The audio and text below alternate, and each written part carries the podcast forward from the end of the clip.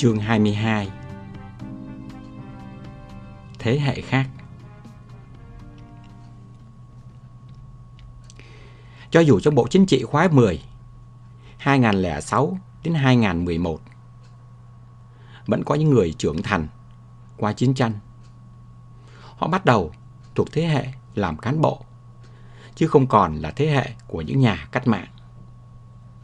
Nếu có khả năng nắm bắt các giá trị của thời đại và có khát vọng làm cho người dân được ngẩng cao đầu, họ hoàn toàn có cơ hội chính trị để đưa Việt Nam bước sang một trang sử mới. Ngay cả khi duy trì phương thức nắm giữ quyền bính tuyệt đối hiện thời. Nếu lợi ích của nhân dân và sự phát triển quốc gia được đặt lên hàng đầu, họ có thể trao cho người dân quyền sở hữu đất đai, lấy đa sở hữu thay cho sở hữu toàn dân. Họ có quyền chọn phương thức kinh tế hữu hiệu nhất làm chủ đạo, thay vì lấy kinh tế nhà nước làm chủ đạo vẫn còn quá sớm để nói về họ. Khi cuốn sách này ra đời, họ vẫn đang nắm giữ trong tay mình một vận hội của chính họ và đất nước. Người kế nhiệm Theo ông Phan Văn Khải, sau khi thăm dò ý kiến chuẩn bị nhân sự cho Đại hội 10, các ban ngành đánh giá ông Vũ Khoan cao hơn một trong những ban ngành nhiệt tình ủng hộ ông Vũ Khoan là ban nghiên cứu của Thủ tướng. Thời ông Phan Văn Khải, trước khi chính phủ ban hành bất cứ một văn bản nào, Thủ tướng cũng đều chuyển cho ban nghiên cứu xem trước. Các văn bản hay bị ban nghiên cứu có ý kiến lại thường được đưa lên văn phòng Phó Thủ tướng Thường trực Nguyễn Tấn Dũng. Ông Khải thừa nhận thâm tâm ông, cảm tình với ông Vũ Khoan hơn. Tuy nhiên, phần vì Vũ Khoan bị coi là thiếu thực tế trong nước, phần vì ông đã lớn tuổi. Vũ Khoan sinh năm 1937, cùng năm sinh với các ông Trần Đức Lương, Nguyễn Văn An, nên việc giới thiệu ông là gần như không thể. Nhưng chủ yếu, theo ông Khải, tương quan lực lượng không cho phép ngày 28 tháng 6 năm 2006, Quốc hội bỏ phiếu bầu ông Nguyễn Tấn Dũng làm thủ tướng. Trước khi rời nhiệm sở, ông Phan Văn Khải tổ chức một buổi gặp mặt toàn thể ban nghiên cứu với sự có mặt của thủ tướng mới được bầu là Nguyễn Tấn Dũng. Tiếp lời của ông Phan Văn Khải, trong một diễn văn ngắn, ông Dũng cũng đã dùng những từ ngữ tốt đẹp nhất để nói về ban nghiên cứu và tương lai cộng tác giữa ông và các thành viên. Cũng trong cuộc họp này, ý tưởng hình thành văn phòng thủ tướng trong văn phòng chính phủ đã được cả ông Khải và ông Dũng cùng ủng hộ. Trong đúng một tháng sau đó, công việc của ban vẫn tiến hành đều đặn. Chiều ngày 27 tháng 7 năm 2006, ông Trần Xuân Giá được mời lên phòng thủ tướng Ông Giá nhớ lại. Đó là một cuộc làm việc vui vẻ. Thủ tướng Nguyễn Tấn Dũng đồng ý để cho giáo sư Đào Xuân Sâm lúc ấy đã lớn tuổi, nghỉ hưu và ông cũng tỏ ra không bằng lòng với việc tiến sĩ Lê Đăng Doan vẫn hay phát biểu với vai trò là thành viên của ban nghiên cứu. Cuộc nói chuyện kéo dài đến 17 giờ ngày 27.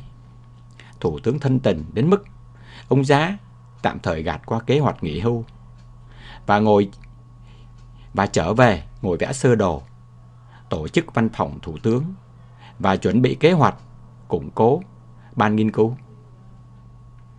Ngày hôm sau, ngày 28 tháng 7 năm 2006, khi ông Trần Xuân Giá đến cơ quan ở đường Lê Hồng Phong, thì thấy văn phòng vắng vẻ.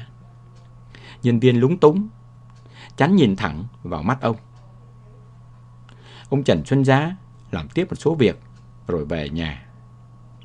Vào lúc 16 giờ cùng ngày, ông nhận được quyết định nghỉ hưu và quyết định giải thể ban nghiên cứu do Văn Thư mang tới.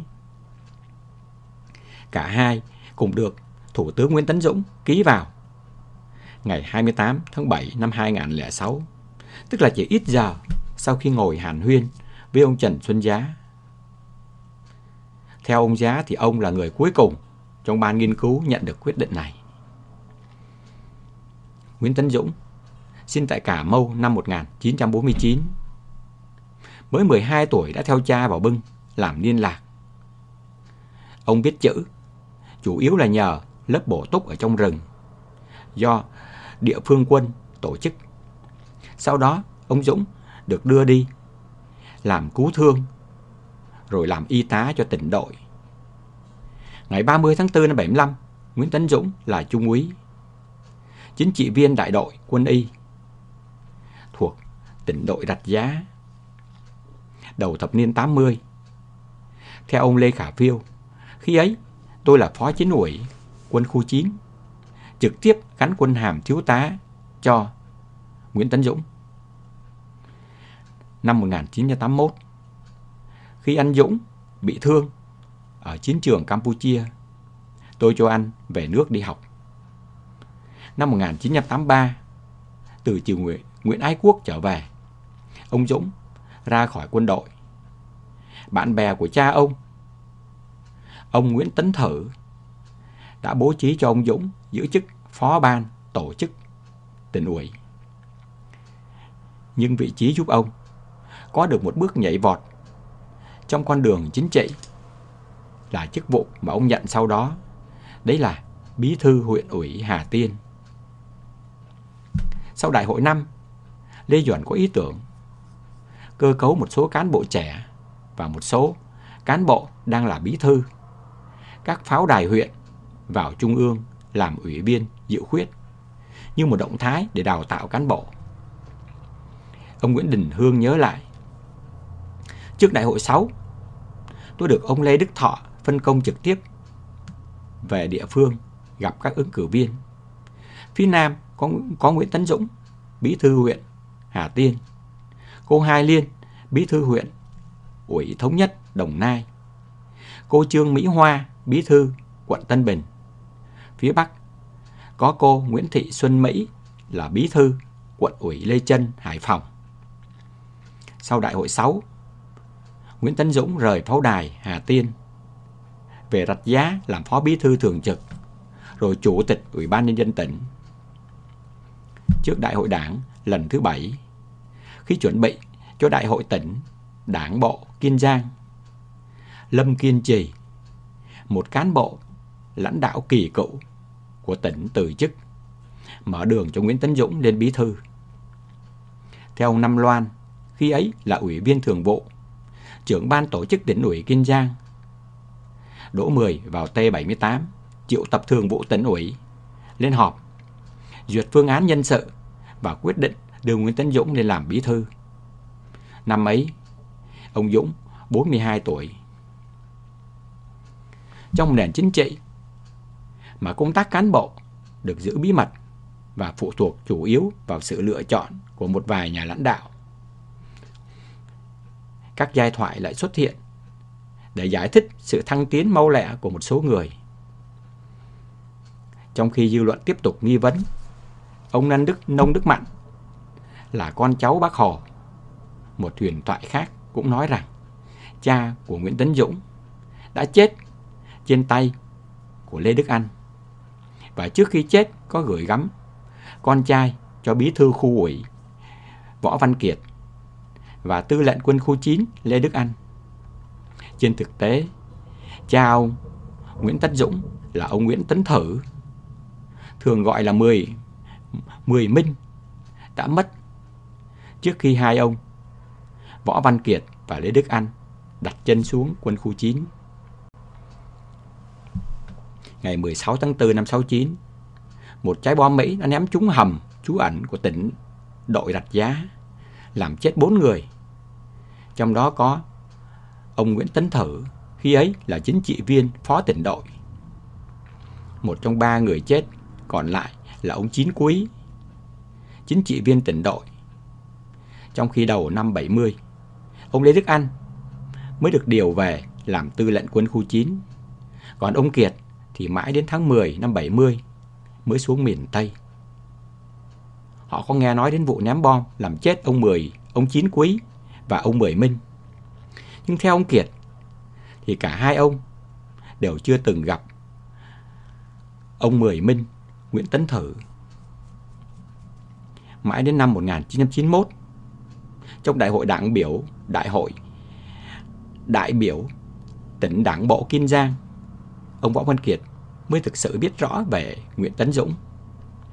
Và cho đến lúc này, ông Kiệt vẫn muốn ông Lâm Kiên Trì, một người mà ông biết trong chiến tranh, tiếp tục làm bí thư tỉnh ủy Kiên Giang.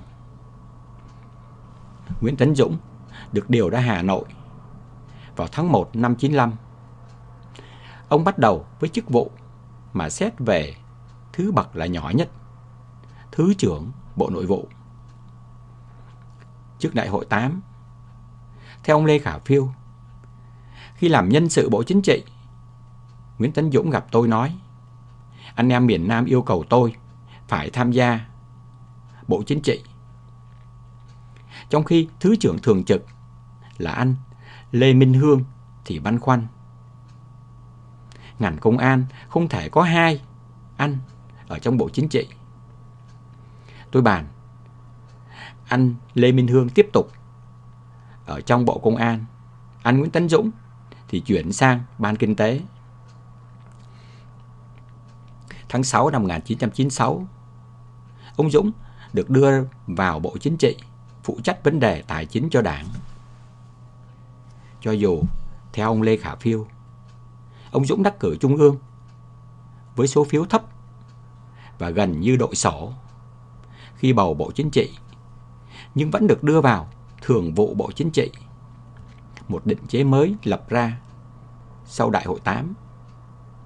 Vượt qua những nhân vật có thâm niên và đang giữ các chức vụ chủ chốt như Nông Đức Mạnh, Phan Văn Khải. Ông Nguyễn Đình Hương giải thích, Nguyễn Tấn Dũng được ông Đỗ Mười đưa đột biến vào thường vụ Bộ Chính trị. Chỉ vì Đỗ Mười có quan điểm phải nâng đỡ, bồi dưỡng con em gia đình cách mạng. Nguyễn Tấn Dũng vừa là một người tham gia chiến đấu, vừa là con liệt sĩ. Tướng mạo cũng được. Lại vào Trung ương, năm mới 37 tuổi. Ngay cả khi đã ở trong thường vụ Bộ Chính trị, Nguyễn Tấn Dũng vẫn là một con người hết sức nhã nhặn. Ông không chỉ cùng lúc nhận được sự ủng hộ đặc biệt của Đỗ Mười, Lê Đức Anh, Võ Văn Kiệt, mà những ai biết ông Dũng vào giai đoạn này đều tỏ ra rất có cảm tình với ông. Theo Phan Văn Khải, Nguyễn Tấn Dũng được cả ba ông ủng hộ, đặc biệt là Lê Đức Anh, Đỗ Mười. Nguyễn Tấn Dũng cũng biết cách vận động. Năm 1997, trước khi lui về làm cố vấn, cả ba ông thậm chí còn muốn đưa Nguyễn Tấn Dũng lên làm thủ tướng.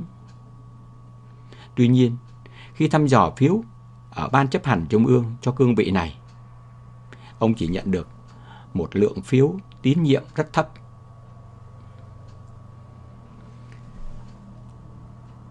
Kinh tế tập đoàn Trước đại hội đảng lần thứ 10, tháng 4 năm 2006, Nguyễn Tấn Dũng được Bộ Chính trị phân công làm tổ trưởng biên tập báo cáo của Ban chấp hành Trung ương Đảng khóa 9 về phương hướng, nhiệm vụ phát triển kinh tế, xã hội 5 năm 2006 đến năm 2010. Khi chủ trì các buổi thảo luận, Nguyễn Tấn Dũng yêu cầu đưa vào văn kiện chủ trương tổ chức doanh nghiệp nhà nước theo hướng kinh doanh đa ngành. Theo ông Trần Xuân Giá, tổ phó biên tập, cho doanh nghiệp nhà nước kinh doanh đa ngành là ngược lại với chủ trương lâu nay của chính phủ, nên chúng tôi không dự thảo văn kiện theo chỉ đạo của Nguyễn Tấn Dũng. Đến gần đại hội, ông Dũng cáu. Ông viết thẳng ra giấy ý kiến của ông rồi buộc chúng tôi phải đưa nguyên tắc vào báo cáo. Phần nói về doanh nghiệp nhà nước. Thúc đẩy việc hình thành một số tập đoàn kinh tế và tổng công ty nhà nước mạnh. Hoạt động đa ngành đa lĩnh vực. Trong đó có một số ngành chính, có nhiều chủ sở hữu. Trong đó, sở hữu nhà nước giữ vai trò chi phối. Lúc ấy, Nguyễn Tấn Dũng đã có đủ phiếu ở Ban chấp hành Trung ương để tiến lên chiếc ghế thủ tướng. Ông khát khao tạo một dấu ấn và nôn nóng như những gì được viết trong báo cáo kinh tế mà ông chủ trì. Đẩy nhanh tốc độ tăng trưởng kinh tế, đạt được bước chuyển biến quan trọng về nâng cao hiệu quả và tính bền vững của sự phát triển, sớm đưa nước ta ra khỏi tình trạng kém phát triển. Mặc dù từ năm 1994, quyết định số 91 trên TTG của Thủ tướng Võ Văn Kiệt đã nói đến việc thí điểm thành lập một tập đoàn kinh doanh. Thế nhưng đến năm 2005, Việt Nam vẫn chưa có một tập đoàn nào ra đời. Cuối nhiệm kỳ, Thủ tướng Phan Văn Khải cho thành lập hai tập đoàn, Tập đoàn Công nghiệp Than khoáng sản Việt Nam vào ngày 26 tháng 12 năm 2005 và Tập đoàn Công nghiệp Tàu thủy Việt Nam Vinasin vào ngày 15 tháng 5 năm 2006. 2 tháng sau khi nhận chức, ngày 29 tháng 8 năm 2006, Nguyễn Tấn Dũng cho ngành dầu khí được nâng lên quy mô tập đoàn Petro Việt Nam. Ngày 30 tháng 10 năm 2006, thành lập tập đoàn Công nghiệp Cao su. Ngày 9 tháng 1 năm 2006, thành lập tập đoàn Bưu chính Viễn thông. Tốc độ thành lập tập đoàn kinh tế nhà nước có chứng lại sau khi cựu Thủ tướng Võ Văn Kiệt viết một thư ngỏ đăng trên Thời báo Kinh tế Sài Gòn. Yêu cầu thận trọng vì theo ông, trong khi những yếu kém của mô hình Tổng công ty 90-91 chưa được khắc phục mà lại làm phình to chúng ra bằng các quyết định hành chánh là không hợp lý. Ông Võ Văn Kiệt viết, các doanh nghiệp nhà nước của ta có truyền thống dựa vào bao cấp nhiều mặt, không dễ từ bỏ thói quen cũ. Nếu từ bỏ thói quen cũ, cũng không dễ đứng vững trong thế cạnh tranh. Không có gì bảo đảm khi các tập đoàn này được thành lập sẽ hoạt động tốt hơn các doanh nghiệp hiện nay. Trong khoảng thời gian từ khi ông Võ Văn Kiệt mất là tháng 6 năm 2008 cho đến năm 2011, Thủ tướng Nguyễn Tấn Dũng đã kịp nâng số tập đoàn kinh tế nhà nước lên con số 12. Nhưng chính sách cho tập đoàn kinh tế nhà nước kinh doanh đa ngành, chứ không phải số lượng tập đoàn kinh tế nhà nước mới là nguyên nhân chính dẫn đến khủng hoảng kinh tế. Theo ông Phan Văn Khải, khi tập đoàn khi thành lập tập đoàn Vinasin, tôi nghĩ đất nước mình có bờ biển dài hơn 3.000 km. Phát triển ngành công nghiệp đóng tàu là cần thiết nhất. Trong khi ngành công nghiệp này đang được chuyển dịch từ các nước Bắc Âu về Trung Quốc, Hàn Quốc. Chính tôi quyết định đầu tư cho Vinasin khoản tiền bán trái phiếu chính phủ hơn 700 triệu đô. Nhưng sau đó thì cũng thấy Vinasin và nhiều tập đoàn khác cũng phát triển ào ạt nhiều ngành nghề. Ở đâu cũng thấy đất đai của Vinasin và các tập đoàn nhà nước. Theo ông Trần Xuân Giá, Nguyễn Tấn Dũng coi doanh nghiệp nhà nước như là một động lực phát triển. Nhưng phát triển doanh nghiệp nhà nước theo cách của ông Dũng không hẳn chỉ để làm vừa lòng đỗ mười. Cho phép các tập đoàn kinh tế nhà nước kinh doanh đa ngành, cũng như tháo khoán các kênh đầu tư mà nguồn vốn cho khu vực này lại thường bắt đầu từ ngân sách. Ông Phan Văn Khải giải thích Nguyễn Tấn Dũng muốn tạo ra một thành tích nổi bật ngay trong nhiệm kỳ đầu tiên của mình. Tấn Dũng muốn hoàn thành kế hoạch 5 năm chỉ trong 4 năm. Ngay trong năm 2007, ông đã đầu tư ồ ạt. Tiền đổ ra từ ngân sách, từ ngân hàng, thậm chí để có vốn lớn, dự trữ quốc gia dự trữ ngoại tệ cũng được đưa ra. Bộ chi ngân sách lớn, bất ổn vĩ mô bắt đầu. Theo ông Trần Xuân Giá, thời Thủ tướng Phan Văn Khải, mỗi khi tổng đầu tư lên đến trên 30% GDP là lập tức Thủ tướng được báo động. Trước năm 2006, năm có tổng đầu tư lớn nhất cũng chỉ đạt 36%. Trong khi Thủ tướng Nguyễn Tấn Dũng, ngay sau khi nhận chức, đã đưa tổng mức đầu tư lên 42% và đạt đến 44% GDP trong năm 2007. Cho đến lúc đó, những ý kiến can gián Thủ tướng cũng chủ yếu xuất phát từ các thành viên cũ của ban nghiên cứu như Trần Xuân Giá, Lê Đăng Doan, Phạm Chi Lan. Nhưng tiếng nói của họ không còn sức mạnh của một định chế sau khi ban nghiên cứu đã bị giải tán. Cả ba sau đó còn nhận được các khuyến cáo một cách trực tiếp và nhiều cơ quan báo chí trong nhiều tháng không phỏng vấn hoặc đăng bài của các chuyên gia này. Năm 2006, tăng trưởng tín dụng ở mức 21,4%, nhưng con số này đã lên đến 51% trong năm 2007. Kết quả hả, là lạm phát cả năm ở mức 12,6%. Các doanh nghiệp, các ngân hàng bắt đầu nhận ra những rủi ro. Từng bước kiểm soát vốn đầu tư vào chứng khoán và địa ốc. Nhưng đầu năm 2008, chính phủ của Nguyễn Tấn Dũng dường như hoảng sợ khi lạm phát lên đến gần 3% mỗi tháng. Và những liệu pháp được đưa ra sau đó đã khiến cho nền kinh tế dồn dập chịu nhiều cú sốc. Cuối tháng Giêng năm 2008, Ngân hàng Nhà nước yêu cầu các ngân hàng thương mại phải tăng dự trữ bắt buộc từ 10 lên đến 11% để có ngay một lượng tiền mặt lên đến khoảng 20.000 tỷ đồng nhằm đáp ứng nhu cầu dự trữ.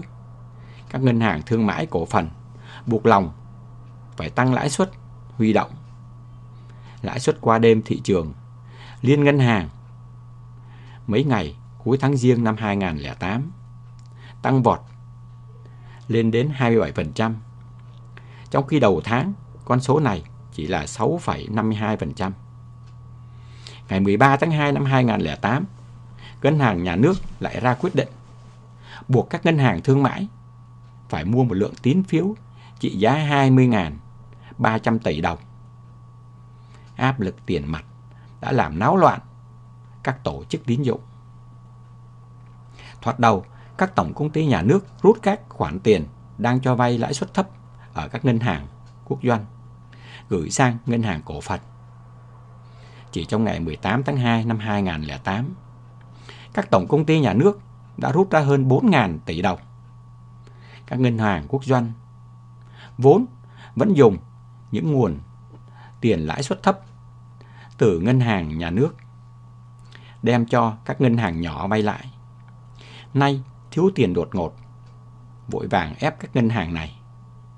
Cơn khát tội tiền. Toàn bộ hệ thống đã đẩy lãi suất thị trường liên ngân hàng có khi lên đến 40%. Lãi suất huy động tăng đã khiến cho các ngân hàng phải tăng lãi suất cho vay. Nhiều ngân hàng buộc các khách hàng phải chấp nhận lãi suất lên đến 24 đến 25%, cao hơn nhiều mức mà luật dân sự cho phép. Các doanh nghiệp cũng khát tiền mặt. Tình trạng bán hàng dưới giá hoặc vay với lãi suất cao đang khiến cho chi phí sản xuất tăng đột biến.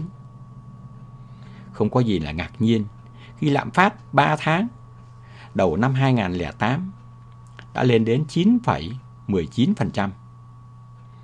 Các biện pháp của ngân hàng nhà nước nói là chống lạm phát nhưng đã trực tiếp làm mất giá đồng tiền. Khi đặt các ngân hàng ở trong tình thế phải nâng lãi suất.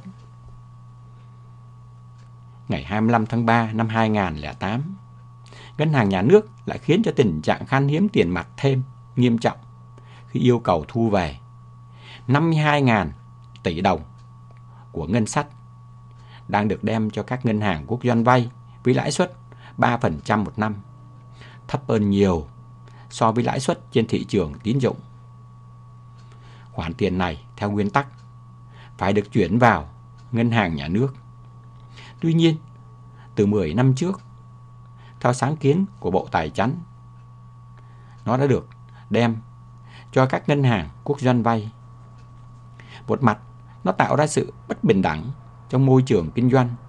Một mặt, làm cho nền kinh tế lập tức rơi vào khủng hoảng do tín dụng bị cắt đột ngột và những khoản vay còn lại thì phải chịu lãi suất cao. Thị trường chứng khoán nhanh chóng hiển thị sức khỏe của thị trường của một nền kinh tế. Từ mức trên 1.000 ngày 6 tháng 3 năm 2008, chỉ số Việt Nam Index xuống còn 611. Cho dù Phó Thủ tướng Nguyễn Sinh Hùng cố dùng uy tín chính trị của mình để cứu vãn, bằng cách tuyên bố rằng đầu tư vào chứng khoán bây giờ là thắng, vì đã xuống đến đáy. Thế nhưng, chỉ 20 ngày sau, ngày 25 tháng 3 năm 2008, chỉ số Việt Nam Index chỉ còn 492 điểm. Ngày 5 tháng 12 năm 2008, Việt Nam Index chỉ còn 299 điểm. Xuất khẩu quý 1 năm 2008 vẫn tăng 23,7%, nhập khẩu tăng 60,7%. Tại Sài Gòn, kinh tế vẫn tăng trưởng khá, ngân sách quý 1 vẫn thu tăng 72,6%. Nhưng các biện pháp chống lạm phát đã làm cho Việt Nam rơi vào tình trạng khủng hoảng tài chánh hơn nửa năm trước, khi khủng hoảng kinh tế thế giới bắt đầu. Từ cuối năm 2008, khuynh hướng quay trở lại, nền kinh tế chỉ huy càng tăng lên, cho dù điều này là vô vọng, vì ở giai đoạn này, đóng góp của khu vực tư nhân cho nền kinh tế đã vượt qua con số 50% GDP của Việt Nam. Dù vậy, chính phủ Nguyễn Tấn Dũng vẫn liên tục ban hành các mệnh lệnh hành chắn, hỏng kiểm soát lãi suất trần, kiểm soát thị trường ngoại tệ, thị trường vàng. Khi Đỗ Mười nhận chức chủ tịch Hội đồng Bộ trưởng để có ngoại tệ, chính phủ phải cho một nhà đầu tư của Nhật thuê khu nhà khách ven hồ Thiền Quang. Khi Nguyễn Tấn Dũng nhận chức thủ tướng, Việt Nam có một khoản dự trữ ngoại tệ lên đến 23 tỷ đô la.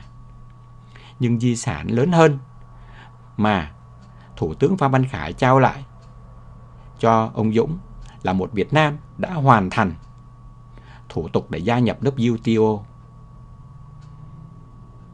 Trong khoảng thời gian 1996 đến 2000, cho dù chịu mấy năm khủng hoảng kinh tế thế giới, Việt Nam vẫn đạt ở mức tăng trưởng 7,5%, trong khi lạm phát chỉ là 3,5%.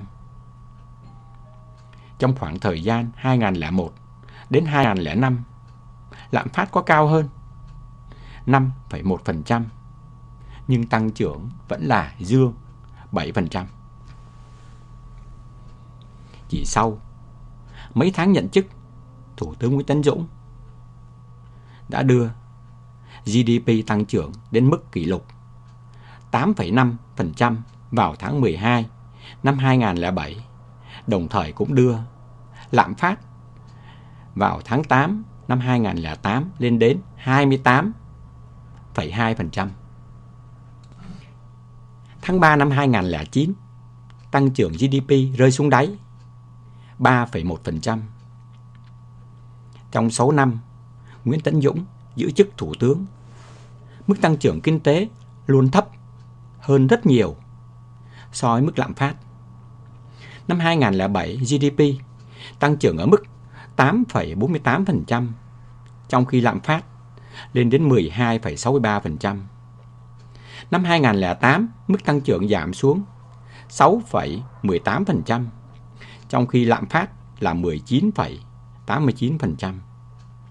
Năm 2009, GDP chỉ tăng 5,32%, lạm phát xuống còn 6,52%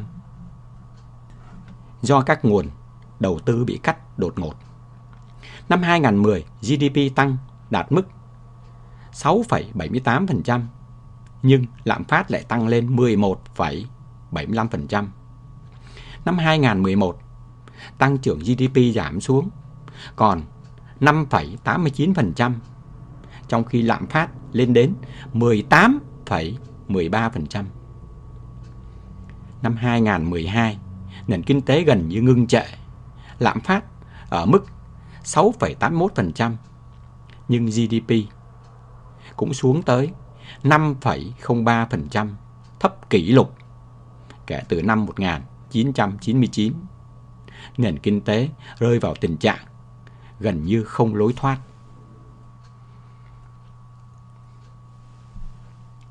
Nông Đức Mạnh Nguyễn Tân Dũng giữ chức thủ tướng sau đại hội đảng lần thứ 10, một đại hội mà ông Nông Đức Mạnh cảm nhận được áp lực thông qua vụ án PMU 18. PMU 18 là một cơ quan quản lý các dự án giao thông, sử dụng các nguồn vốn ODA lên đến gần 2 tỷ đô la. Thoạt đầu, gần như tình cờ, cảnh sát bắt được một vụ đánh bạc.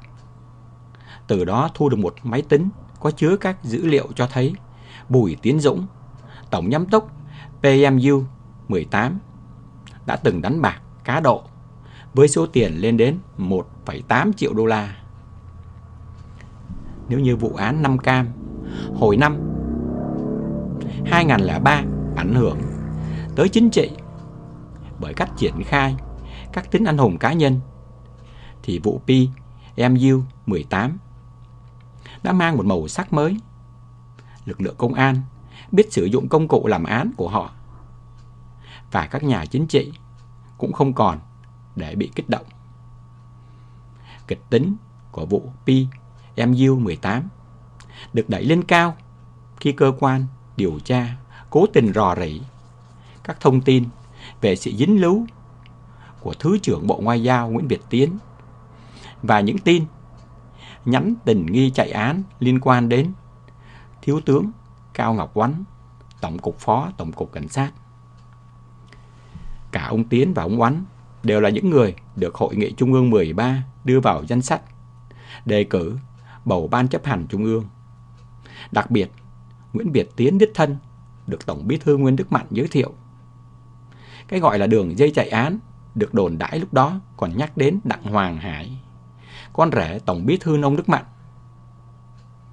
đang làm chánh văn phòng cho Bùi Tiết Dũng. Ngày 14 tháng, tháng 4 năm 2006, tức là chỉ chưa đầy 2 tuần, trước khi khai mạc Đại hội Đảng lần thứ 10, Nguyễn Việt Tiến bị bắt. Ngoài hai ứng cử viên, bị lỡ cơ hội vào Trung ương, Đại hội vẫn diễn ra như dự kiến. Nông Đức Mạnh vẫn được giữ ngồi lại ghế Tổng Bí Thư. Nhưng vụ PMU 18 đã ảnh hưởng rất lớn đến tinh thần của ông. Nhiều tháng sau đại hội, ông Mạnh gần như không ra khỏi khu Nguyễn Cảnh Trân. Các cáo buộc về Nguyễn Việt Tiến và Cao Ngọc Oánh hóa ra là bịa đặt. Các phóng viên trong một cuộc cạnh tranh khốc liệt đã đăng bất cứ một thông tin gì được mớm từ cơ quan điều tra. Bắt đầu phải đối diện với một cuộc điều tra mới dưới sự chỉ đạo của tướng an ninh Nguyễn Văn Hưởng. Quyền bính bắt đầu vận hành theo một sắc thái mới. Lần đầu tiên trong nền chính trị Hà Nội, mối quan hệ giữa thủ tướng và công an thực sự có ảnh hưởng qua lại. Ngoài Bộ trưởng Lê Hồng Anh, xuất thân từ Kiên Giang, bên cạnh Thủ tướng luôn là tướng an ninh Nguyễn Văn Hưởng. Trong suốt gần 2 năm sau đại hội, hơn 25 phóng viên của gần như đủ các tờ báo quan trọng nhất bị điều tra. Ngày 12 tháng 5 năm 2008, Nguyễn Văn Hải, phóng viên báo Tuổi Trẻ và Nguyễn Việt Chiến, phóng viên báo Thanh Niên bị bắt. Cùng với một cộng sự khác, tướng Nguyễn Xuân Quắc, cục trưởng Cục Cảnh sát Hình sự, người đã ra lệnh bắt Nguyễn Việt Tiến, đã bị chính ông Nguyễn Tấn Dũng, ngay sau khi nhận chức thủ tướng, ký quyết định cho nghỉ hưu, khi vẫn đang còn đang dở dang công việc của một trưởng ban tuyên án, chuyên án. Ông Quắc sau đó còn bị khởi tố. Sau khi hai nhà báo phải lặn án giam tù, theo yêu cầu của công an, Bộ Thông tin rút thẻ bốn nhà báo chủ chốt của hai tờ thanh niên tuổi trẻ. Tổng biên tập tuổi trẻ Lê Hoàng và tổng biên tập thanh niên Nguyễn Công Khế bị mất chức. Báo chí trong nhiệm kỳ đầu tiên của Nguyễn Tấn Dũng gần như không còn nhuệ khí để phản biện các chính sách và đề cập đến các thông tin liên quan đến tham nhũng. Trong khi đó, người đứng đầu bên đảng là Nông Đức Mạnh lại thể hiện rất giới hạn quyền lực của một tổng bí thư. Về sau, ông Phan Văn Khải cũng đã nuối tiếc khi ủng hộ Nông Đức Mạnh làm tổng bí thư. Ông Khải nói, ông Mạnh trình độ yếu, lại thiếu bản lãnh, nên gần như không có tác dụng gì. Khi Lê Khả Phiêu làm tổng bí thư, nếu điều gì đã thống nhất, thì với tôi, thì cho dù ra Bộ Chính trị có ý kiến khác, ông vẫn bảo vệ. Nhưng ông Mạnh thì không. Gật gù với nhau, nhưng khi thảo luận thấy có vài ý kiến hơi khác, là ông lại im lặng. Theo Lê Khả Phiêu, sau đại hội 8, Đỗ Mười giao cho tôi chuẩn bị nhân sự Bộ Chính trị và Thường vụ để bàn trước với các anh Lê Đức Anh và Võ Văn Kiệt. Nông Đức Mạnh gặp tôi nói Em biết thân phận của em rồi. Người dân tộc thì chỉ có thể làm được đến thế. Từ một người vô danh trên chính trường, bỗng chốc được đặt vào ghế chủ tịch quốc hội. Ngay từ khi đó, Nông Đức Mạnh đã trở thành tâm điểm của những lời đồn đoán. Cha Nông cha của ông là Nông Văn Lại, mẹ của ông là Hoàng Thị Nhị. Nhưng họ Nông của ông đã khiến cho nhiều người liên tưởng đến một người phụ nữ từng gặp gỡ Hồ Chí Minh là bà Nông Thị Trưng. Nhiều người còn cho rằng tuổi thật của ông là sinh năm 1942, một năm sau khi Hồ Chí Minh trở về hang Bắc Bó, chứ không phải là năm 1940 như đã ghi ở trong hồ sơ. Lại còn có giai thoại năm 1965 khi đang là công nhân lâm trường, đích thân đại tướng Võ Nguyên Giáp lên gọi về để đưa sang Liên Xô họp. Tại kỳ họp thứ tư của Quốc hội khóa 9 tháng 7 năm 1994 trong giờ giải lao phóng viên Huỳnh Ngọc Trên của báo Thanh niên phỏng vấn Thưa Chủ tịch, có có phải là con của bác Hồ không? Nông Đức Mạnh lúng túng mấy giây, rồi trả lời Người Việt Nam, ta, ai cũng là con cháu bác Hồ cả cho dù sau đó, ông Mạnh rất tức giận. Nhưng đấy là câu trả lời thông minh nhất trong cuộc đời làm chính trị của ông. Từ đó, cho đến khi làm tổng bí thư, ông Mạnh trở thành một người lúc nào cũng mày râu nhẵn nhụi, áo quần bẩn bao. Nhưng ăn nói nhạt nhẽo và rất ít có quyền lực. Ông xuất hiện trên truyền hình ở nhiều địa phương khác nhau, với gần như như chỉ có một câu nói. Các đồng chí phải tìm ra thế mạnh của địa phương là nên trồng cây gì và nuôi con gì. Người lập hồ sơ để đưa ông Mạnh vào Trung ương ông Nguyễn Đình Hương nhận xét. Tôi cảm thấy rất xấu hổ vì đảng ta có một tổng bí thư như vậy. Nông Đức Mạnh chỉ có trình độ ở tầm cán bộ cấp huyện. Theo ông Phan Văn Khải, nhiều lần, đặc biệt là trước đại hội đảng lần thứ 10. Mấy ông cố, cố vấn đề nghị ông nghỉ, nhưng ông Mạnh không chịu. Nhân sự thay thế cũng chưa rõ ràng, nên các ông ấy cũng không cương quyết. Phương án Nguyễn Văn An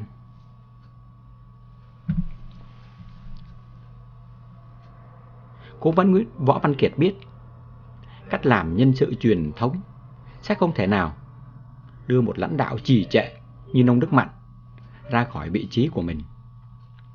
Ngày 11 tháng 1 năm 2005, ông Kiệt viết thư đề nghị để Đại hội, đại biểu toàn quốc bầu trực tiếp chức danh Tổng Bí Thư.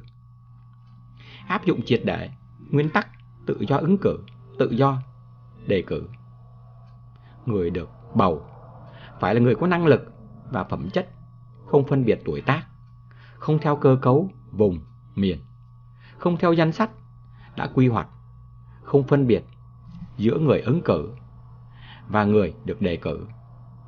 Ông cũng đề nghị Đại hội 10 nên bầu ra đoàn chủ tịch gồm những đại biểu ưu tú, thực sự có năng lực điều hành công việc của đại hội, thay vì theo truyền thống đại hội vẫn cho Bộ Chính trị cũ điều hành. Tổng bí thư Nông Đức Mạnh đã không cho lưu hành bức thư này trong Trung ương. Ông Kiệt lúc ấy đang ở biệt thự Hồ Tây cho thư ký Nguyễn Văn Trịnh xé rào phát hành tận tay nhiều ủy viên Trung ương. Trong thư đề ngày 21 tháng 1 năm 2005 gửi Tổng bí thư Nông Đức Mạnh Ông Kiệt đã giải thích. Tôi thấy không còn cách nào khác. Vạn mất đắc dĩ, tôi phải tự gửi trực tiếp thư của mình đến các đồng chí trung ương, ủy viên và một số đồng chí bí thư, tỉnh ủy dự hội nghị trung ương 11. Bộ Chính trị yêu cầu ai đã nhận bức thư của Võ Văn Kiệt thì gửi lại văn phòng.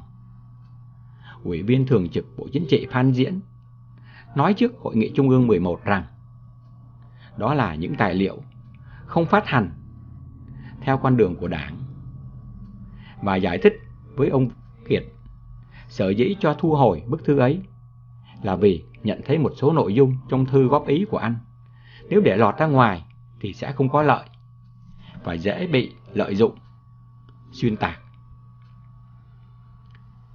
Trung tuần tháng 4 năm 2006, khi các đại biểu về dự Đại hội 10. Bắt đầu được triệu tập về thủ đô. Ông Võ Văn Kiệt lại bay ra Hà Nội. Từ biệt từ khu biệt thự Hồ Tây, ông Võ Văn Kiệt đã nhờ giáo sư tương lai đến gặp Chủ tịch Quốc hội Nguyễn Văn An để chuyển lời. Nếu như trong đại hội có người đề nghị giữ anh lại, có người đề cử anh làm tổng bí thư, thì anh đừng từ chối.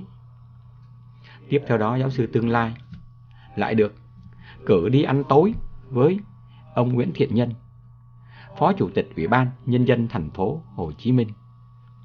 Cuối bữa cơm, giáo sư tương lai nói riêng với ông Nhân.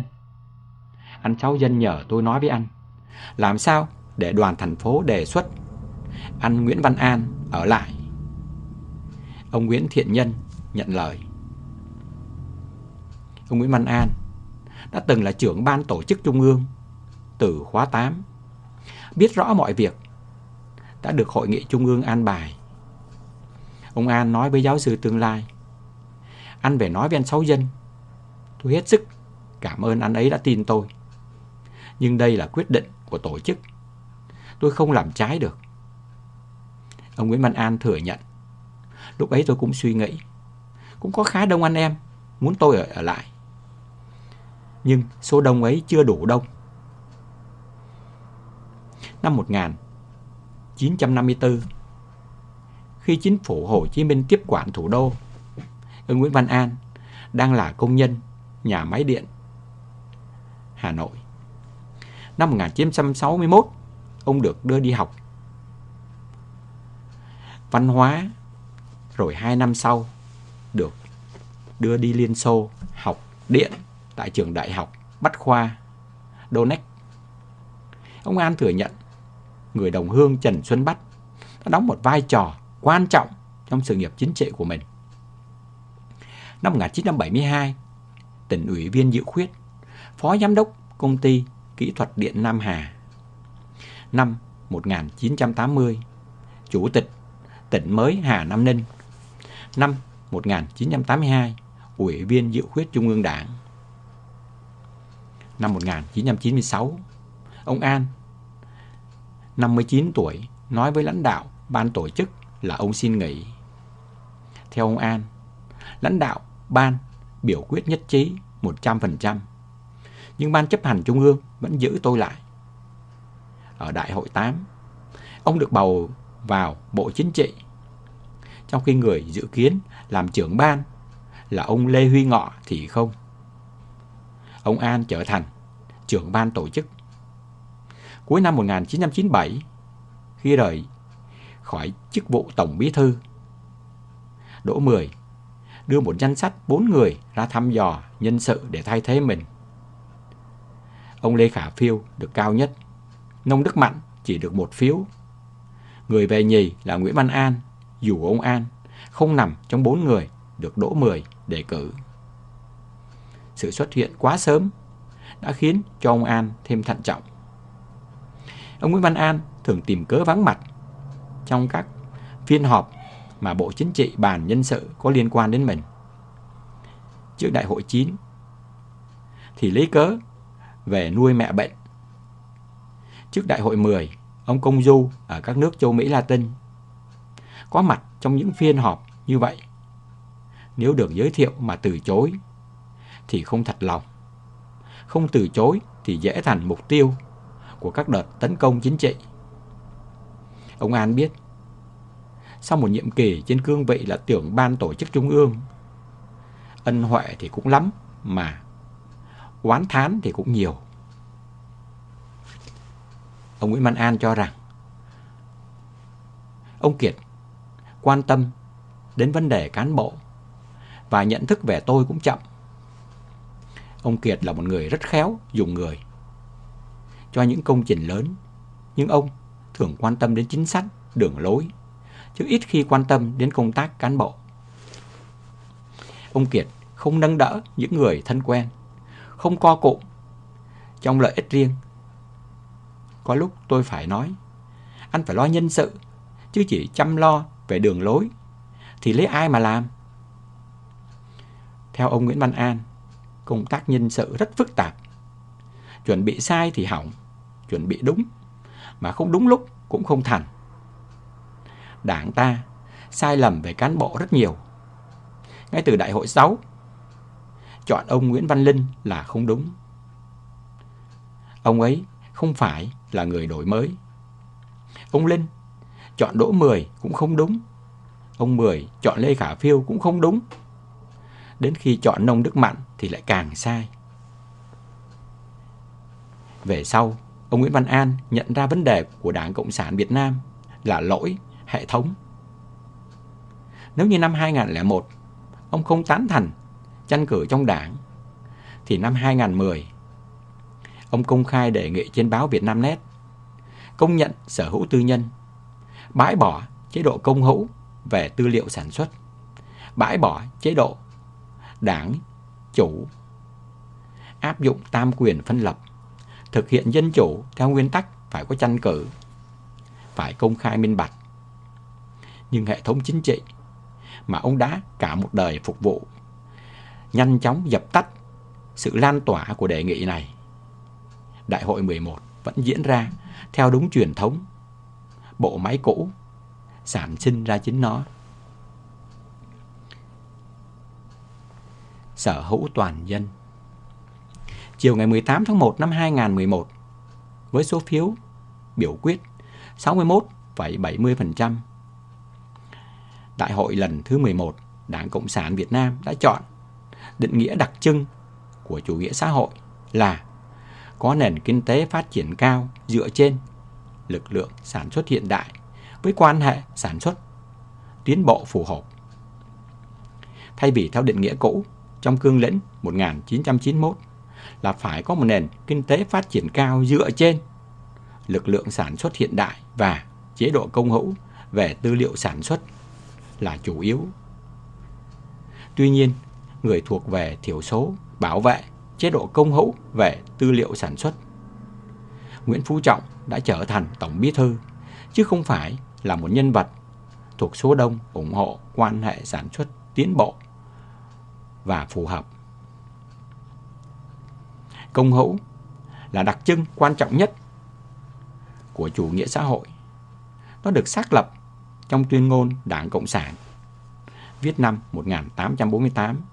Mở đầu tuyên ngôn, tác giả của nó Friedrich Engels và các Marx đã tuyên bố rằng sự sụp đổ của giai cấp tư sản và thắng lợi của giai cấp vô sản đều là tất yếu. Mười phương pháp nhằm xóa bỏ chủ nghĩa tư bản và xây dựng chủ nghĩa cộng sản mà Marx và Engels kêu gọi gồm tước đoạt sở hữu ruộng đất và trao nộp tô vào quỹ chi tiêu của nhà nước, áp dụng thuế lũy tiến cao, xóa bỏ quyền thừa kế, tịch thu tài sản của tất cả những kẻ lưu vong và của tất cả những kẻ phiến loạn, tập trung tín dụng vào tay nhà nước thông qua một ngân hàng nhà nước với chủ với tư bản của nhà nước và ngân hàng này sẽ nắm độc quyền hoàn toàn, tập trung tất cả các phương tiện vận tải vào tay nhà nước, tăng thêm số công xưởng nhà nước và công cụ sản xuất. Trong 8 đặc trưng của chủ nghĩa xã hội mà cương lĩnh của đảng xác định cho đến trước đại hội 11 chỉ có đặc trưng thứ ba về mặt lý thuyết là còn mang dấu hiệu của tinh thần chủ nghĩa xã hội kinh điển. Nhưng hai ủy viên trung ương sắp về hưu, Bộ trưởng Kế hoạch Đầu tư Võ Hồng Phúc và cựu thống đốc ngân hàng Lê Đức Thúy chiều ngày 13 tháng 1 năm 11 năm 2011 đã yêu cầu sửa đổi đặc trưng này. Đã không thể nói thẳng ra rằng các đặc trưng mà văn kiện đảng đề cập không hề mang dáng dấp của cái gọi là định hướng xã hội chủ nghĩa mà Marx và Engels đã nói. Cuộc biểu quyết bằng phiếu kín hôm 18 tháng Giêng năm 2011 chỉ có ý nghĩa như là một hành động cách mạng khi các nhà lãnh đạo mới khai thác chữ nghĩa trong văn kiện đảng. Chiều ngày 18 tháng Giêng năm 2011, khi điều khiển phiên họp toàn thể của Đại hội Đảng lần thứ 11 biểu quyết lựa chọn giữa chế độ công hữu về tư liệu sản xuất và quan hệ sản xuất tiến bộ phù hợp. Ông Nguyễn Phú Trọng hứa với đại hội thiểu số sẽ phục tùng đa số. Nhưng tháng riêng năm 2012, Ban chấp hành Trung ương mà ông Nguyễn Phú Trọng là Tổng Bí Thư vẫn quyết định duy trì chế độ công hữu với đất đai, tư hiệu liệu sản xuất quan trọng nhất. Hiến pháp năm 1959 vẫn chưa quốc hữu hóa hóa đất đai như hiến pháp năm 1936 của Liên Xô mà nó được coi như là một bản sao. Cho dù từ, từ thập niên 1960 ở miền Bắc và từ cuối thập niên 1970 ở miền Nam, ruộng đất của nông dân đã bị buộc phải đưa vào tập đoàn, hợp tác xã, đất đai chỉ chính thức thuộc về sở hữu toàn dân kể từ Hiến pháp năm 1980.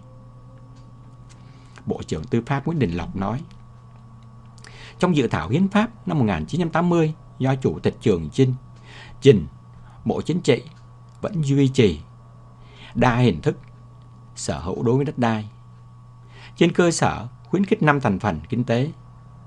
Nhưng Hiến pháp năm 1980 là hiến pháp Lê Duẩn Tổng bí thư Lê Duẩn quan niệm, đối với những nước lạc hậu thì phải dùng quan hệ sản xuất tiên tiến để kéo lực lượng sản xuất lên. Công hữu khi ấy được coi là quan hệ sản xuất tiên tiến. Đặc biệt năm 1980, Lê Duẩn lại đang say xưa với làm chủ tập thể. Ông Tôn Gia Huyên năm 1980 là vụ phó vụ quản lý đất đai bổ sung. Ý kiến của Bộ Nông nghiệp và của Bộ chúng tôi là vẫn giữ ba hình thức sở hữu. Sở hữu toàn dân, sở hữu tập thể, sở hữu tư nhân. Biên bản ghi rõ thế, nhưng về sau tôi biết, đêm trước khi bỏ phiếu, Bộ Chính trị đã quyết định chỉ giữ một hình thức sở hữu toàn dân. Từ ngày mùng 4 đến ngày mùng 10 tháng 9 năm 1980, Ban chấp hành Trung ương Đảng họp hội nghị toàn thể để xem xét bản dự thảo hiến pháp. Trong phiên bế mạc, Tổng bí thư Lê Duẩn đã có bài nói chuyện với tựa đề Hiến pháp mới, hiến pháp của chế độ làm chủ tập thể, xã hội chủ nghĩa. Sau khi điểm lại những công lao to lớn của Đảng Cộng sản Việt Nam, phân tích mối quan hệ giữa tư tưởng làm chủ tập thể với chủ nghĩa Marx Lenin. Tổng bí thư Lê Duẩn tuyên bố làm chủ tập thể là tinh thần cơ bản, là nội dung nhất quán của hiến pháp mới. Nhân đây, tôi nhấn mạnh thêm một điểm rất quan trọng trong dự thảo hiến pháp mới là chuyển toàn bộ đất đai thành sở hữu toàn dân. Sau chiến thắng 1975, thì ông Nguyễn Đình Lộc, Lê Duẩn coi mình là trung tâm của lý luận và những người còn lại thì cũng không ai phản đối. Tuy hiến pháp năm 1980 quốc hữu hóa đất đai, nhưng theo ông Tôn Gia Huyên, trường trên chủ trương giữ nguyên hiện trạng, chứ không tịch thu ruộng đất như điều mà Lenin đã làm ở Kulak, Nga sau năm 1917. Ông yêu cầu ghi vào điều 20 của Hiến pháp 1980 những tập thể và cá nhân đang sử dụng đất đai được tiếp tục sử dụng và hưởng kết quả lao động của mình theo quy định của pháp luật. Người có vai trò quyết định trong tiến trình sửa đổi hiến pháp năm 1992 là Tổng Bí thư Đỗ Mười, thì theo trưởng ban biên tập hiến pháp năm 1992 Nguyễn Đình Lộc, bị hạn chế trong tư tưởng của Lê Duẩn. Theo ông Lộc, Tổng Bí thư Lê Duẩn coi quốc hữu hóa đất đai là một tiến bộ của chủ nghĩa xã hội. Trong tình hình Đông Âu sụp đổ, chủ nghĩa xã hội là rất thiêng liêng. Khi chuẩn bị bài phát biểu về hiến pháp cho Tổng Bí thư Đỗ Mười, tôi đã có trình bày, nhưng Đỗ Mười nghiêng về sở hữu toàn dân. Ông lập luận, trước sau gì cũng tới đó nên cứ để như vậy. Khi ấy, không một ai có đủ dũng cảm đứng lên để đòi bỏ sở hữu toàn dân vì đó là một vấn đề nhạy cảm. Theo ông Phan Văn Khải, Thủ tướng Võ Văn Kiệt và tôi muốn sửa hiến pháp theo đúng, trao quyền sở hữu đất ruộng đất cho nông dân, nhưng không thành công. Chúng tôi đành phải tìm ra khái niệm năm quyền cho người sử dụng đất. Năm quyền mà ông Phan Khải đề cập trên đây được ghi trong luật đất đai năm 1993 là một bước tiến so với những gì xác lập trong chiến lược phát triển kinh tế xã hội mà Đại hội 7 8 thông qua hồi tháng 6 năm 1991. Phó Thủ tướng Nguyễn Công Tạng, trưởng ban soạn thảo luật đất đai năm 1993 cho biết Tôi biết trong bụng một số ông muốn cho người dân quyền tư hữu đất đai nhưng đã vào Bộ Chính trị là không còn ông nào dám đưa ra chính kiến. Ông Kiệt, ông Khải muốn cho tư nhân sở hữu đất đai mà không dám nói ra. Tôi cũng muốn cho tư nhân sở hữu đất đai. Và tuy chỉ là Trung ương ủy viên, tôi cũng không dám nói. Quan hệ ruộng đất thực hiện theo các chính sách của nhà nước Cộng hòa xã hội chủ nghĩa Việt Nam đã làm kiệt quệ đời sống nông dân.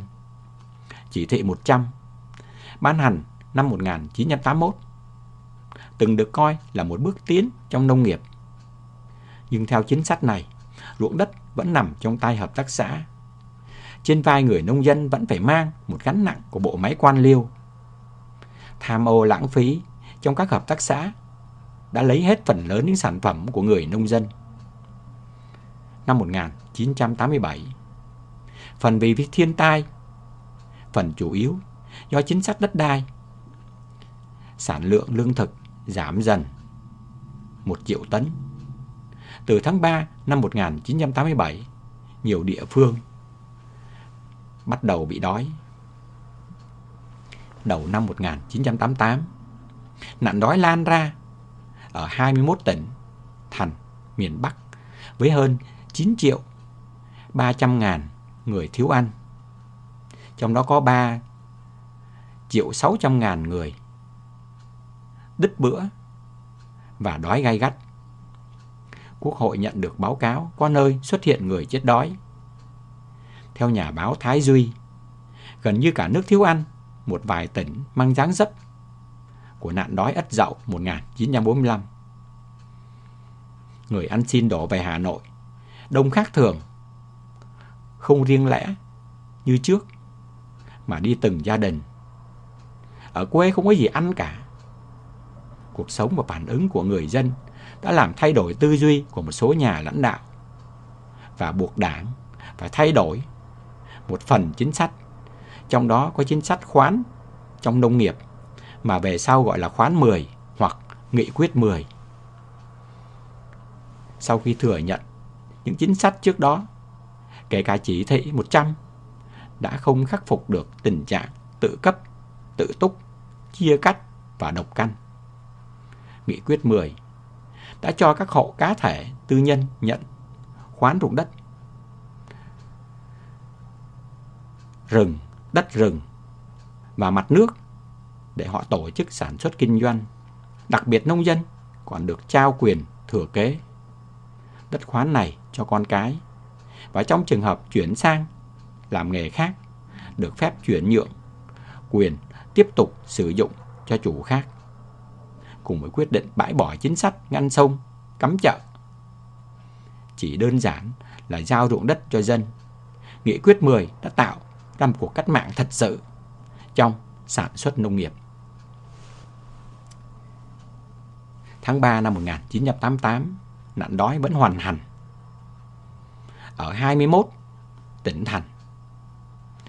Tháng 7 năm 1989 đã có 511.000 tấn gạo được đưa lên tàu xuất khẩu.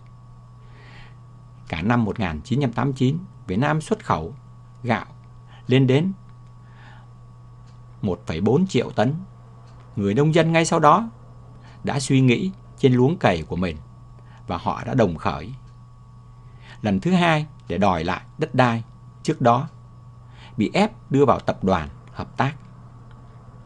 Ông Nguyễn Văn Linh cho dù gặp không ít khó khăn chính trị đã chấp nhận để nông dân mang ruộng đất của mình ra khỏi các tập đoàn, hợp tác xã. Bằng quyết định này, ông Nguyễn Văn Linh đã thêm một lần ra tay cởi trói. Lần này là đối với nông dân. Thế nhưng những lợi ích to lớn mà quốc gia được hưởng nhờ ruộng đất được giao cho nông dân này đã không làm lung lay ý chí sở hữu toàn dân của các nhà lãnh đạo, kể cả Nguyễn Văn Linh.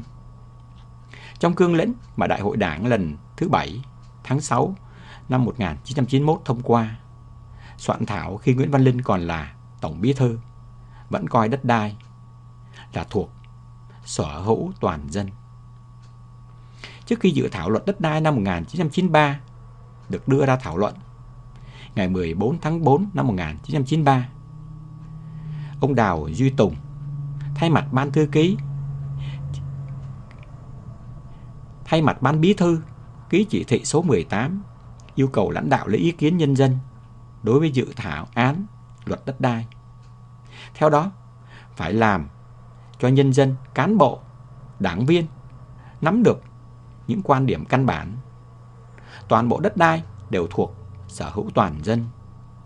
Đào Duy Tùng yêu cầu Đảng, đoàn, quốc hội phối hợp với Ban Cán sự Đảng Chính phủ, Đảng, đoàn, mặt trận, tổ quốc, hội nông dân và toàn thể nhân dân khác phải theo dõi sát sao quá trình thảo luận trong phạm vi cả nước, kịp thời giải thích uốn nắn những tư tưởng và việc làm lệch lạc.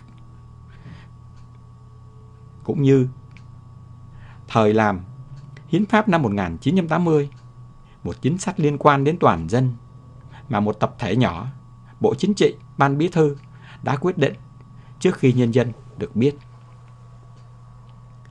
Luật đất đai năm 1993 tuy trao cho người sử dụng đất năm quyền sử dụng, chuyển nhượng, thừa kế, thế chấp và cho thuê đã có một bước lùi khi đặt ra mức hạn điền và thay vì giao đất ổn định lâu dài theo điều 18 của Hiến pháp, luật đã quy định thời hạn đối với người sử dụng đất.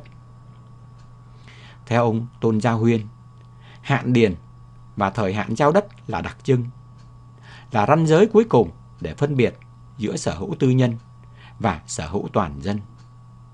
Nhưng các chuyên gia luật thì cho rằng đây là trao quyền sở hữu một cách trá hình. Bộ trưởng Tư pháp Nguyễn Đình Lộc thừa nhận vì không muốn xáo trộn chính trị mà phải vi phạm tính pháp lý. Hiến pháp năm 1992 chỉ giao cho người sử dụng đất ba quyền. Thế nhưng, theo ông Tôn Gia Huyên, Đỗ Mười vẫn cho là đã mở quá đà. Có những vấn đề quốc hội định biểu quyết, thậm chí biểu quyết rồi. Đỗ Mười cũng ngăn chặn lại. Cứ đến giờ giải lao là Đỗ Mười lại chạy vào phòng chủ tịch đoàn có ý kiến. Điển hình là việc xét lại kết quả cuộc biểu quyết ngày 6 tháng 4 năm 1992. 5 giờ chiều ngày 6 tháng 4 năm 1992, khi ban soạn thảo đưa quyền thừa kế ra xin ý kiến Quốc hội, thì có 318 trên 422 đại biểu quyết đồng ý. Nhưng ngay sau đó, Chủ tịch Quốc hội Lê Quang Đạo thì lại cho rằng đây là một vấn đề quan trọng, cần phải thận trọng, xin Quốc hội để lại chỉnh lý. Đại biểu Trần Thị Sửu Long An nói, tôi có cảm giác ai đứng sau giật dây quốc hội. Câu hỏi của bà Sửu đã làm cho ông Lê Quang Đạo lần đầu tiên mất bình tĩnh. Ông gần như đập mạnh tay xuống bàn. Ai? Ai đứng phía sau giật dây quốc hội? Đây là một vấn đề phức tạp, phải cân nhắc, chứ không phải là của ai cả. Tối ngày mùng 6 tháng 4 năm 1992, Đảng đoàn Quốc hội nhóm họp quyết định sẽ đưa quyền thừa kế của người sử dụng đất ra bàn lại. Nhiều đại biểu cho rằng biểu quyết lại là vô nguyên tắc. Tất nhiên, Lê Quang Đạo đã phát biểu với tư cách của một ủy viên trung ương, cũng như chủ tịch. Đa số đại biểu quốc hội đều là đảng viên. Chiều ngày 11 tháng 4 năm 92, khi biểu quyết lại, 302 trên 411 đại biểu đã tán thành. Không ghi quyền thừa kế quyền sử dụng đất vào điều 18 của Hiến pháp. Sự thỏa hiệp giữa những người muốn coi đất đai là hàng hóa và những người muốn coi đất đai là tư liệu sản xuất đặc trưng của chủ nghĩa xã hội đã làm biến dạng các chính sách đất đai thời kỳ hậu hiến pháp. Trong tuần lễ cuối cùng của tháng 6 năm 1993, qua 4 buổi thảo luận trên hội trường, trong khi các đại biểu miền Nam đề nghị giao đất lâu dài như hiến pháp, các đại biểu miền Bắc và miền Trung lại tán thành giao đất có thời hạn. Thậm chí có đại biểu còn đòi rút ngắn thời hạn giao đất xuống còn từ 10 đến 15 năm. Trong tính toán của nhiều người, giao đất có thời hạn, nghĩa là sau đó nhà nước có thể lấy lại đất để giao cho người khác. Luật đất đai năm 1993 vì thế không gây phấn khởi như người dân chờ đợi. Đất đai của cha ông để lại, của chính họ mồ đổ mồ hôi nước mắt, khai khẩn hoặc đã bỏ tiền ra mua. Sau khi có luật, còn phải ngồi được chờ nhà nước làm thủ tục giao đất của mình cho mình. Trừ các giao dịch về đất đi liền với nhà ở. Việc chuyển nhượng đất đai, đặc biệt là chuyển nhượng đất đi kèm với chuyển nhượng quyền sử dụng thường bị hành chính hóa bằng quyết định nhà nước thu hồi của người bán. Giao đất ấy cho người mua, rồi người mua còn phải đóng 100% tiền sử dụng đất. Người dân cho rằng họ đã phải trả tiền hai lần để có được tờ giấy chứng nhận quyền sử dụng đất. Luật đất đai năm 1993 còn bỏ ngõ 18 vấn đề. Trong đó có 3 vấn đề chính phủ phải trình Quốc hội hoặc Ủy ban Thường vụ Quốc hội quyết định. Quyền và nghĩa vụ của các tổ chức trong nước, quyền và nghĩa vụ của người thuê đất và thuế chuyển quyền sử dụng đất. Chính phủ khi điều hành các giao dịch về đất đai đã dựa trên quan điểm thị trường của mình, coi đất đai là hàng hóa, trong khi quyền sở hữu của người dân về đất đai vẫn là trá hình. Năm quyền của người sử dụng đất đã được ghi vào Bộ Luật Dân sự năm 1985 của Việt Nam. Nhưng trên thực tế, các quyền dân sự này vẫn có thể bị vô hiệu bởi các quyền hành chánh. Chính phủ đầu thập niên 1990 cũng đánh giá tiềm lực nguồn thu từ đất đai rất lớn, nên đã định ra một mức thuế quá cao, khiến cho thị trường địa ốc đóng băng ngay chỉ sau vài năm nhen nhúm. Thị trường địa ốc còn phải chịu nhiều tác động sau khi Nghị định 18 được ban hành. Sau khi hội nghị giữa nhiệm kỳ của Đảng tháng Giêng năm 1994 đưa ra bốn nguy cơ. Các chính sách trong đó có chính sách đất đai và khuyên hướng thắt chặt hơn và sở hữu toàn dân lại được đặt trên những lợi ích mà đất đai mang lại. Nghị định 18 không những trở thành một trong những tác nhân quan trọng dẫn đến sự sụp đổ của các doanh nghiệp đầu tư quá rủi ro vào đất đai như Minh Phụng, EPCO và Tameco mà còn gây thất thu lớn cho ngân sách. Ngày 2 tháng 7 năm 1998, trong một hội nghị tại thành phố Hồ Chí Minh, có cả Tổng Bí thư Lê Khả Phiêu tham dự. Thủ tướng Phan Văn Khải nhận xét, nói luật đất đai là tài sản vô giá, nhưng quy định một hồi đất không còn có giá. Luật không công nhận thì thị trường đất đai sẽ hoạt động ngầm. Vấn đề là phải biến cái thị trường ngầm đó trở thành công khai để nhà nước quản lý. Nhưng ngày 2 tháng 12 năm 1998, khi thông qua luật sửa đổi, bổ sung một số điều luật của đất đai, tinh thần đất đai thuộc sở hữu toàn dân vẫn lấn át quan điểm thị trường mà Thủ tướng đã trình bày trước đó. Chính sách hạn điền được ban hành dựa trên tính toán bình quân ruộng đất của từng vùng của thập niên 1990 khi hơn 80% dân số vẫn sống trong khu vực nông thôn. Các nhà lập pháp đã không tính đến khả năng thị trường sẽ điều chỉnh quan hệ này, nhất là khi đô thị và các ngành kinh tế khác thu hút thêm nhiều lao động. Theo trưởng ban soạn thảo đất luật đất đai năm 1993, ông Nguyễn Công Tạng, hạn điền và thời gian trao giao đất là đặc trưng. Và ranh giới cuối cùng để phân biệt giữa sở hữu tư nhân và sở hữu toàn dân. Chính sách hạn điền đã cản trở chính chủ trương công nghiệp hóa, hiện đại hóa của Đảng Cộng sản Việt Nam, không cho tích tụ ruộng đất thì không thể hiện đại hóa trong sản xuất nông nghiệp. Ruộng đất măn mún khiến cho nông dân, đặc biệt là nông dân miền Bắc tiếp tục cày bẫm, cuốc bẫm cày sâu, ruộng ít mà không ít nơi người dân lại bỏ ruộng.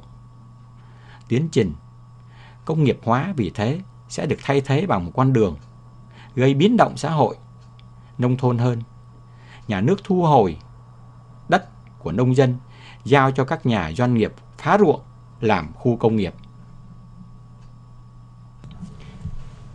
Kể từ năm 1993, luật đất đai đã được sửa đổi 5 lần. Luật năm 1998 đã sửa đổi tương đối căn bản pháp lệnh 14 tháng 10 và Nghị định 18.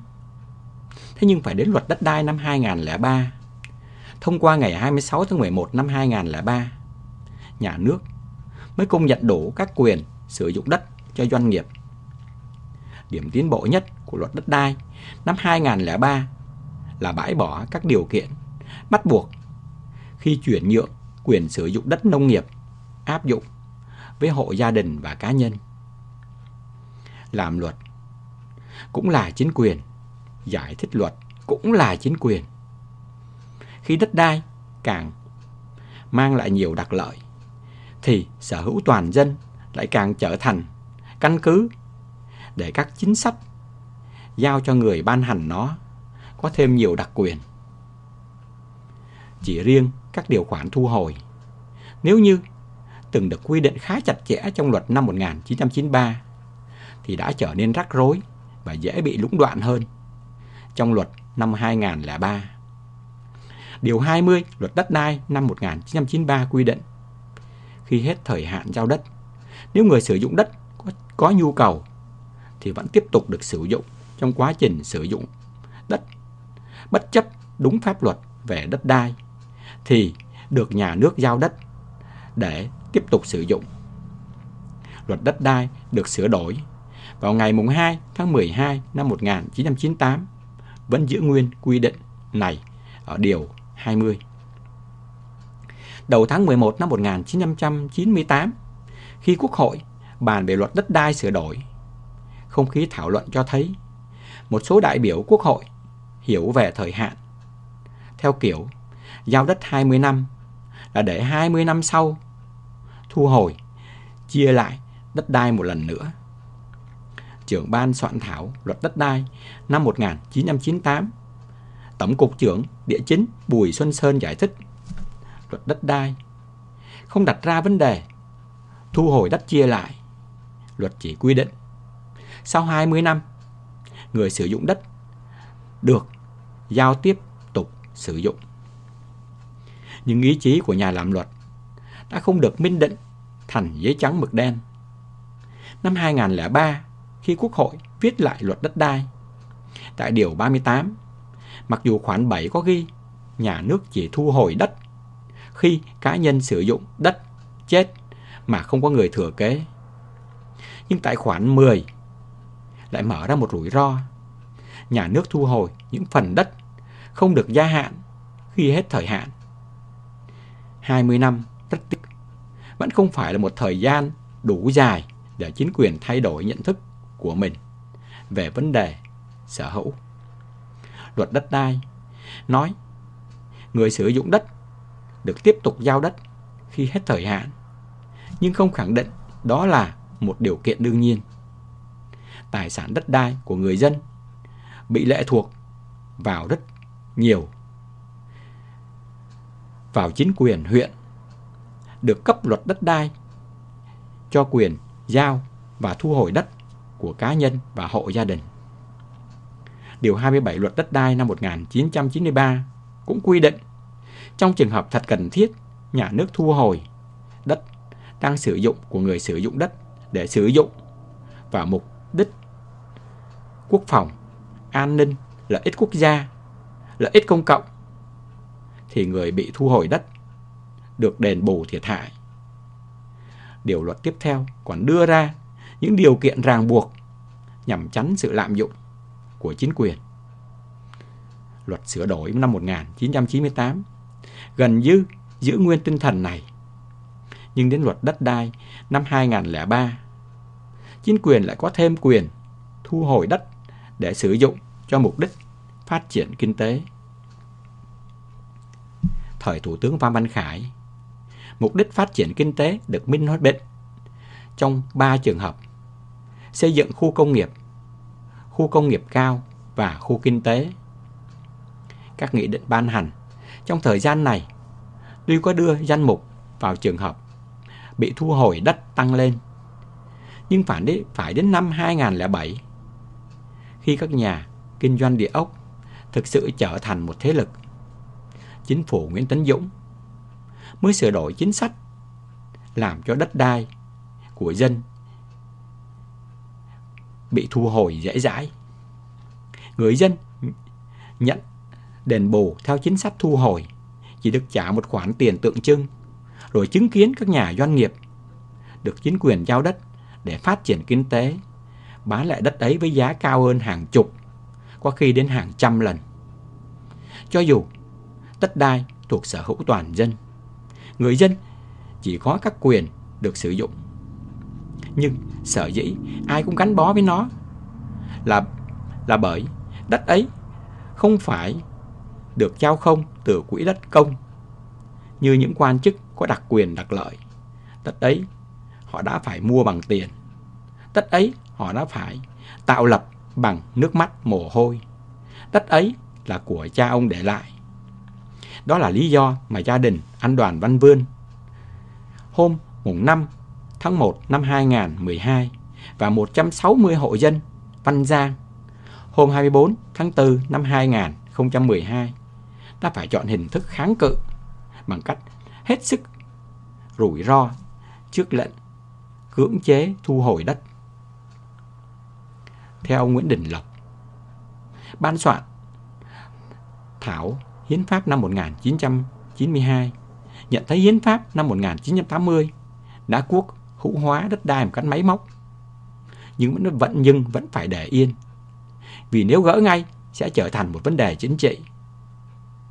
20 năm sau, Đại hội Đảng lần thứ 11 đã cho các nhà lãnh đạo Việt Nam một lối thoát chính trị khi định nghĩa đặc trưng của chủ nghĩa xã hội không còn coi sở hữu công về tư liệu sản xuất là chủ yếu. Thế nhưng, Nghị quyết Hội nghị Trung ương 5 tháng 5 năm 2012 vẫn máy móc bảo vệ sở hữu toàn dân với đất đai. Khi hình thành chính sách đất đai theo ông Tôn Gia Huyên, trước sau ông Võ Văn Kiệt chỉ hỏi tôi một câu.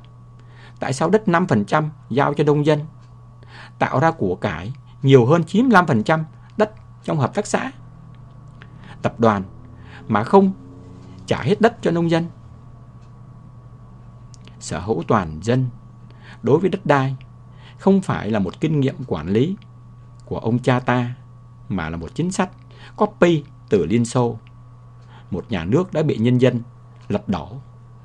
Hình thức sở hữu ấy chỉ được giữ để bảo vệ niềm tin của một thiểu số, xem nó như là một đặc trưng của chủ nghĩa xã hội, thay vì căn cứ vào các phân tích dựa trên lợi ích của nhân dân và của quốc gia tập thể hóa đã được cưỡng bức ở cả miền Bắc và miền Nam để thực hiện mục tiêu mà nghị quyết Đại hội Đảng lần thứ tư tháng 12 năm 1976 đưa ra. Năm 1980 đạt ít nhất 21 triệu tấn lương thực quy thóc. Để rồi kết quả là năm 1976 sản lượng lúa trên cả nước đang là 11,8 triệu tấn năm 1980 chỉ còn 11,6 triệu tấn. Trong các năm từ năm 1981 đến năm 1987, nhờ khoán ruộng cho nông dân theo chỉ thị 100, sản lượng lương thực mới tăng lên được 17 triệu tấn. Trong khi chỉ trong vòng 8 tháng sau khi Bộ Chính trị đồng ý giao ruộng cho nông dân với quyền chuyển nhượng và thừa kế thì người dân đã làm ra một sản lượng lương thực tăng thêm 2 triệu tấn. Chỉ cần có đất trong tay, chỉ sau 2 năm, người nông dân đã đưa sản lượng lương thực đạt đến mức mà đảng phải mất hàng thập niên để mơ ước. Sản lượng lương thực vượt qua con số 20 triệu tấn trong năm 1989 và đã lên đến 21,46 triệu tấn trong năm 2 trong năm 1990, đạt đến mức 24,5 triệu tấn trong năm 1993. Năm 1988 đang là một quốc gia đói kém. Năm 1989, Việt Nam đã có hơn 1,4 triệu tấn gạo dư để đem xuất khẩu. Vậy mà, để bảo vệ định hướng xã hội chủ nghĩa, Đảng vẫn không trả lại ruộng đất cho nông dân. Vẫn đặt cuộc sống của những người thực sự làm thay đổi hình ảnh quốc gia trong những rủi ro, hạn điền, thời gian sử dụng và bất cứ lúc nào cũng có nguy cơ bị thu hồi đất. Đổi mới đã giúp cho cuộc sống của người dân Việt Nam khá dần lên. Tỷ lệ người nghèo giảm từ 51,8% năm 1990 xuống còn 14,5% năm 2008. Tỷ lệ người thiếu đói giảm từ 24,9% năm 1993 xuống còn 6,9% năm 2008. Đổi mới đã biến hàng triệu người vô sản thành người thành doanh nhân. Ở tuổi 17-18, cô học sinh Lý Mỹ đã để cho đoàn thanh niên cộng sản dắt tay cùng cán bộ cải tạo đi kê biên tài sản của chính cha mẹ mình. Tháng 3 năm 1978, đổi mới đã đưa Lý Mỹ trở lại truyền thống gia đình, trở thành một nhà tư sản. Nhưng Lý Mỹ đã phải bước qua biết bao nhiêu đau thương. Cũng như Lý Mỹ, con đường trở thành làm doanh nhân của hàng triệu người dân Việt Nam cũng thấm đẫm biết bao nhiêu là máu và nước mắt.